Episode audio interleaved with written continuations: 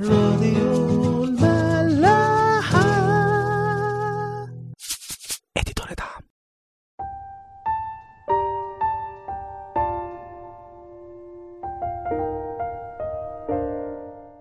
أهلا بيكم في عيش وملح.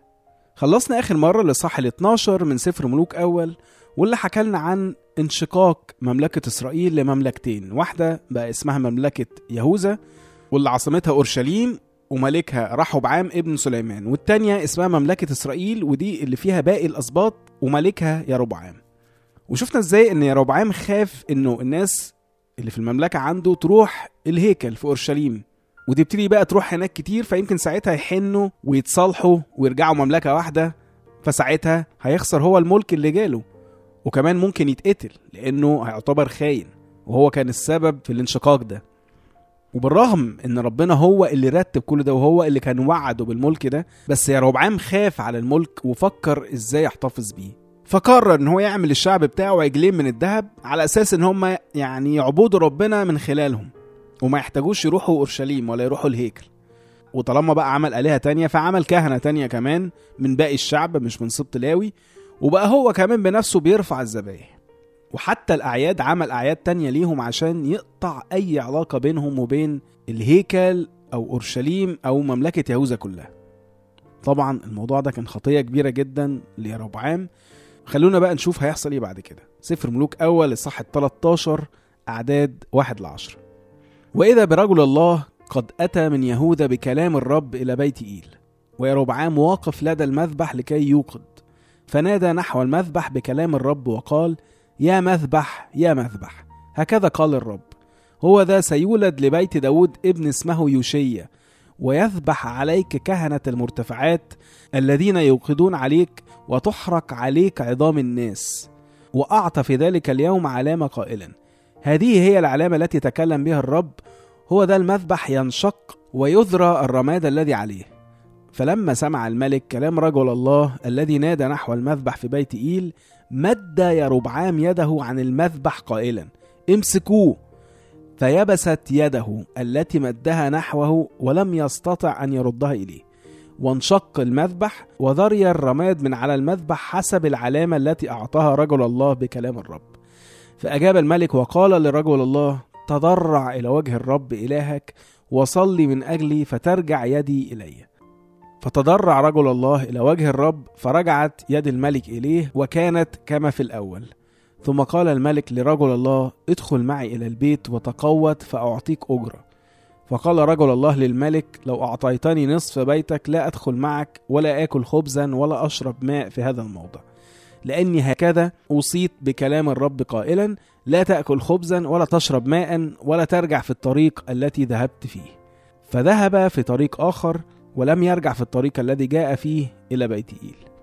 القصة بسيطة وواضحة بس خلينا ناخدها حتة حتة كده ونتأمل فيها.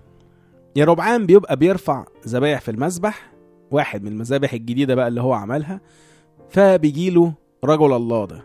هو مش بيقولوا اسمه يعني بيقولوا رجل الله واحد من ربنا يعني. وبنشوفه بيقول نبوة.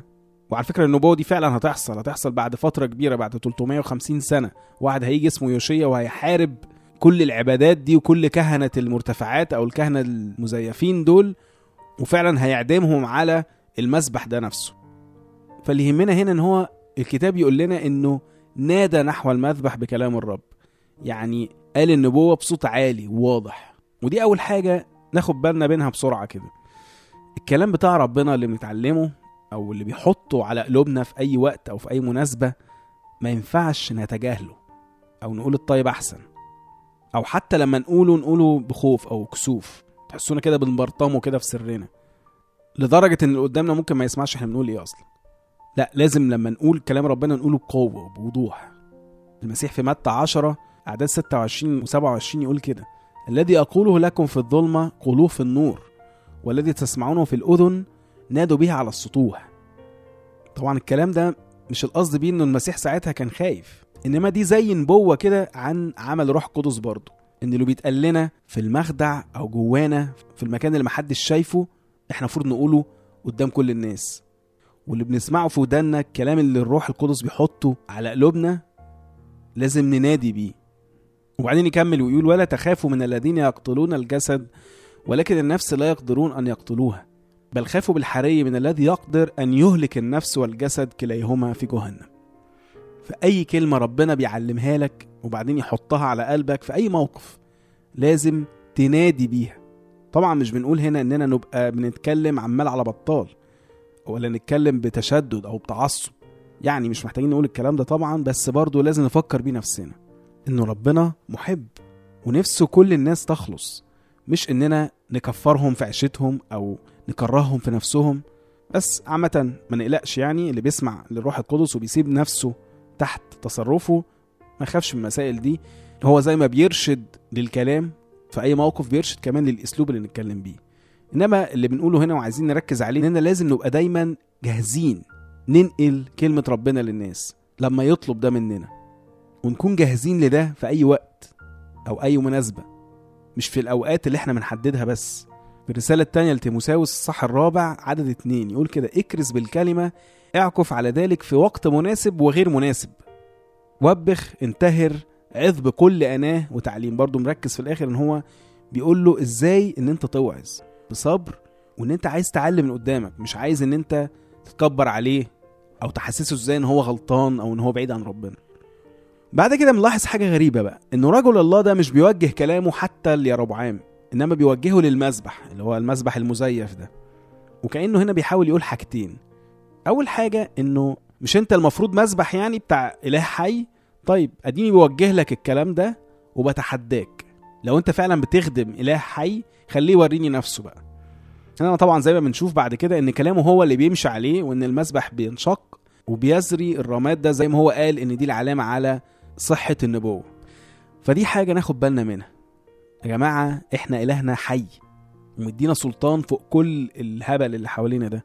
مهما كان أي حاجة شكلها جامد أو مبهر أو عنيف ايا كان بقى إلهنا فوق كل الكلام ده.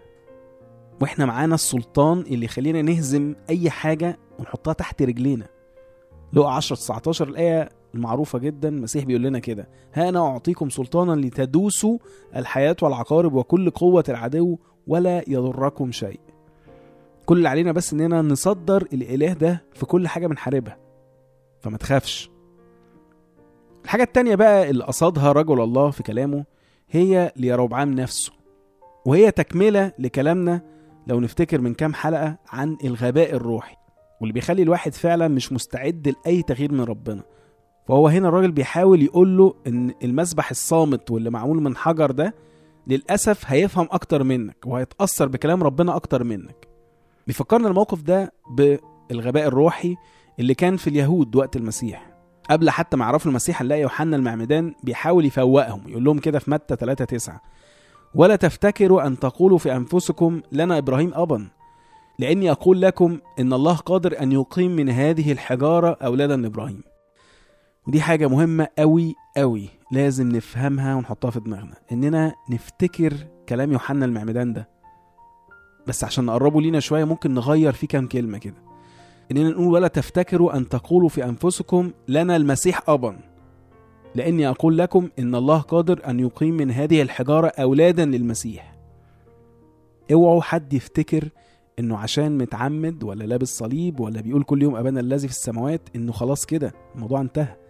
لا البنوة لربنا أكبر وأعمق من كده. وربنا ممكن يعمل من الحجارة دي ولاد ليه بس يكونوا ولاد بجد بقى. معنى كلمة الحجارة مش الإهانة يا جماعة إنما إنه ربنا بيقول إنه ممكن يعمل من ناس تبدو لينا حجارة ناس ما فيهاش أمل ولاد ليه تخيل كده في دماغك أكتر واحد ما فيهوش أمل. ومهما كنت حاسس إنك خاطي لأ لما بتيجي عنده بتقارن نفسك بيه وتقول لأ أنا أكيد أحسن منه. فبالتالي أكيد أنا ابن ربنا. لأ أنت مش أحسن منه. لأن ربنا ممكن يخلق منه اللي أنت شايفه حجر ده ابن ليه وابن بجد. اوعى ابدا تتكبر. واوعى ابدا تستبعد نعمة ربنا على اي حد. أو تحتكرها لنفسك أو للناس اللي زيك. اللي معاك في خدمتك اللي معاك في كنيستك اللي معاك حتى في طائفتك لا لو ما قبلناش النعمة دي وعشنا بيها فعلا كأولاد لربنا هو ممكن عادي يعمل من الحجارة أو من الناس اللي إحنا شايفينهم حجارة ولاد ليه. التحذير الأقوى بقى المسيح نفسه هو اللي بيقوله لنا.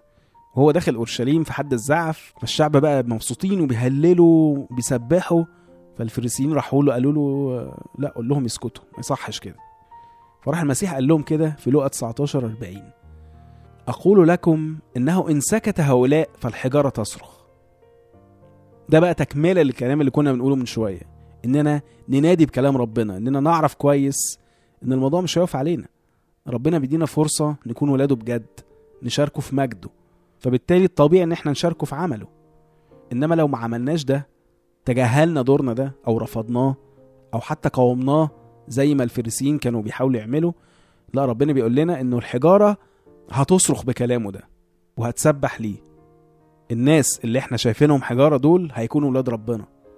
بس مش زينا كده ولاده بجد. ينادوا بقى بكلمته ويسبحوا ليه ويكونوا سبب لنشر مجد ربنا كل يوم. معلش لو الكلام تقيل الكلام لينا كلنا يعني بس ده زي ما قلنا هو للتحذير مش للتخويف إننا ما نتكبرش ولا نعتبر بنوتنا لربنا شيء مسلم بيه. لا دي حاجة لازم نحافظ عليها ونعيشها كل يوم. أو ممكن بقى نبص الموضوع بطريقة تانية عشان نتفائل شوية إن إحنا نعتبر نفسنا إحنا الحجارة دي وإن ربنا قادر يعمل مننا ولاد ليه مهما كانت حالتنا. وده بقى اللي بنشوفه في باقي القصة إزاي إن ربعام فضل محجر برضه لحد ما مد إيده عشان يقبضوا على رجل الله فإيده وقفت اتشلت. فابتدى بقى ساعتها يفهم إنه لأ ده ربنا وأنا بعدت قوي عنه. وتواضع بقى ساعتها وطلب من رجل الله اللي هو كان عايز يتقبض عليه ده إن هو يصلي له عشان إيده ترجع سليمة. وفعلا ده اللي بيحصل والراجل بيصلي له وإيده بترجع سليمة زي الأول. هل بقى يا ربعان بيرجع بعد كده ويتوب؟ الإجابة المرة دي مش مهم. المهم إحنا إننا نفتكر برضو إن ربنا ساعات عشان يوصل لنا ويعدي في قلوبنا الناشفة أو اللي هي اتحجرت إنه ممكن يكسرنا بأي حاجة تقيلة بأي موقف أو تجربة أو مرحلة تقيلة زي ما عمل مع ربعام كده. هل هنا كان عايز يذله؟ لا طبعا. زي ما قلنا كتير قوي إن أي حاجة ربنا بيعملها مهما كانت بتبقى عشان حاجة واحدة بس خلصنا لو حاسس إن ربنا متقل عليك أو حتى بيكسرك اوعى تتضايق منه اوعى تصعب عليك نفسك بالعكس افرح لأنه مش بيكسرك أنت هو بيكسر الحجارة اللي حواليك قبل ما يفوت الأوان وقلبك يتحجر للأبد.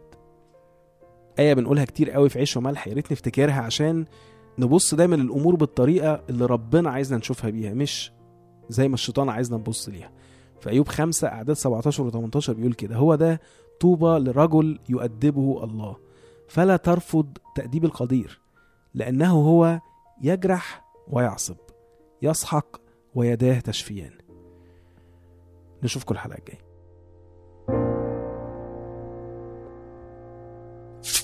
راديو ملاح.